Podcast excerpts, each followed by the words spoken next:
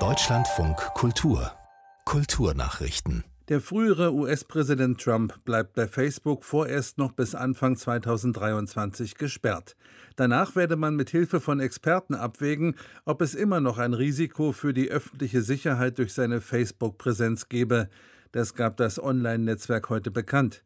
Facebook, Twitter und YouTube hatten Trump im Januar kurz vor dem Ende seiner Amtszeit gesperrt. Markus Schuler.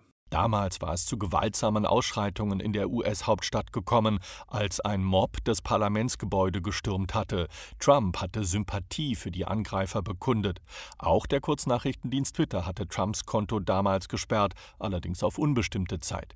Facebook hatte eine Entscheidung über die Trump-Accounts zunächst seinem neuen Aufsichtsgremium vorgelegt. Dieses Oversight Board hatte vor einem Monat den Ball aber wieder zurückgespielt und gesagt, der Konzern müsse hier selbst entscheiden. Der Publizist und Historiker Michael Wolfsohn hat seine Festrede bei der Verleihung des Wächterpreises der Tagespresse für Kritik an der Medienbranche genutzt. Dabei setzte er sich auch mit dem Begriff des Wächters auseinander. Dieser Begriff sei nicht nur positiv besetzt, er halte ihn durchaus für problematisch. Man könne ihn auch im Sinne von Bevormundung verstehen, betonte Wolfsohn. Medien seien die vierte Gewalt in Deutschland. Im Modell der Gewaltenteilung werde jede Gewalt mindestens durch ein Gegengewicht kontrolliert. Im Falle der Medien sehe er das aber nicht erfüllt. Sicher unwillentlich und unwissentlich verweist Wächter im Wächterpreis auf ein fundamentales, ethisches und zugleich professionelles Problem von Journalisten schlechthin.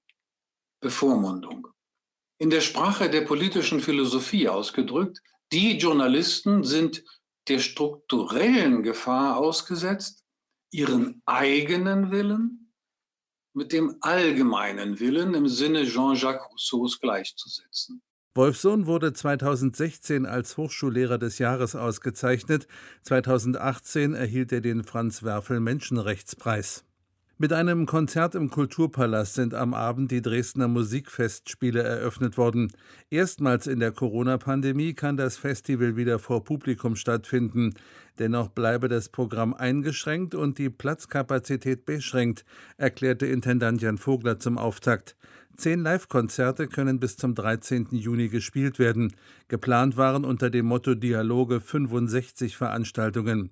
Für die ersten Live-Konzerte in der Pandemie stehen im Dresdner Kulturpalast jeweils rund 470 Plätze zur Verfügung. Im Stallhof gibt es gut 300 Plätze unter freiem Himmel. Mit kostenlosen Streaming-Konzerten vom 24. bis 30. Mai wurden laut Vogler bereits zwischen 10.000 und 20.000 Menschen erreicht. Auch das Bachfest Leipzig kündigte an, wegen fallender Infektionszahlen nun doch reguläre Tickets zu verkaufen. Das Festival zu Ehren von Johann Sebastian Bach findet vom 11. bis 20. Juni statt.